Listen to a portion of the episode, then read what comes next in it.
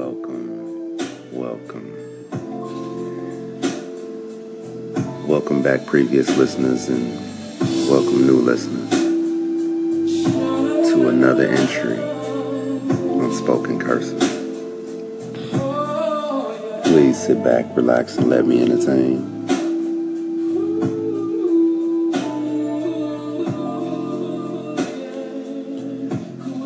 If we were alone, we would drink and toast to finding love. Red wine and red rhymes, our perfect sensual match for our heart's healing. Unveiling, revealing my true feelings and intentions to band your finger. Let me confess the roads of my imagination. The twisty turns of us at 10 miles per hour, nice and slow. Sensation of conversation with the anxiety to hear your words of next. Understand and appreciate your points and opinions.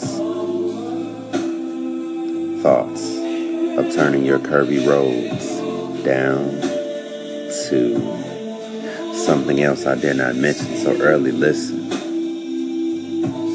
Oh, if we were alone. We would dip, dance on stars for hours, twirl, spin free of worries, and laugh together. Dive headfirst into each other's personalities, discuss the schematics of mathematics, taking turns understanding what love equals.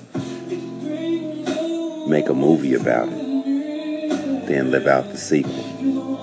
Write books for our grandchildren to understand the prequel of our lives. Can you smell the fantasy as I read? Melons, cucumber, lavender circling the room. Or we can just enjoy the quiet. Create our own lyrics over soothing hi hats and claps, sex songs, wet songs, blues to jazz, smooth oohs, long ahs. Wait, I might be moving too fast. I'm sure that'll come further down the line. Just as you will come closer, further in my lines. If we were alone, I would let the mood be the narrator. Reading responses of your body's language, hearing your feedback as I play your instruments. Damn.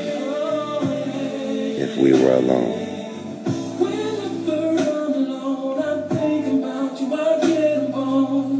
Say anything. Let my hands do the talking. My tongue do the walking. As this song plays in the background, oh, I get you.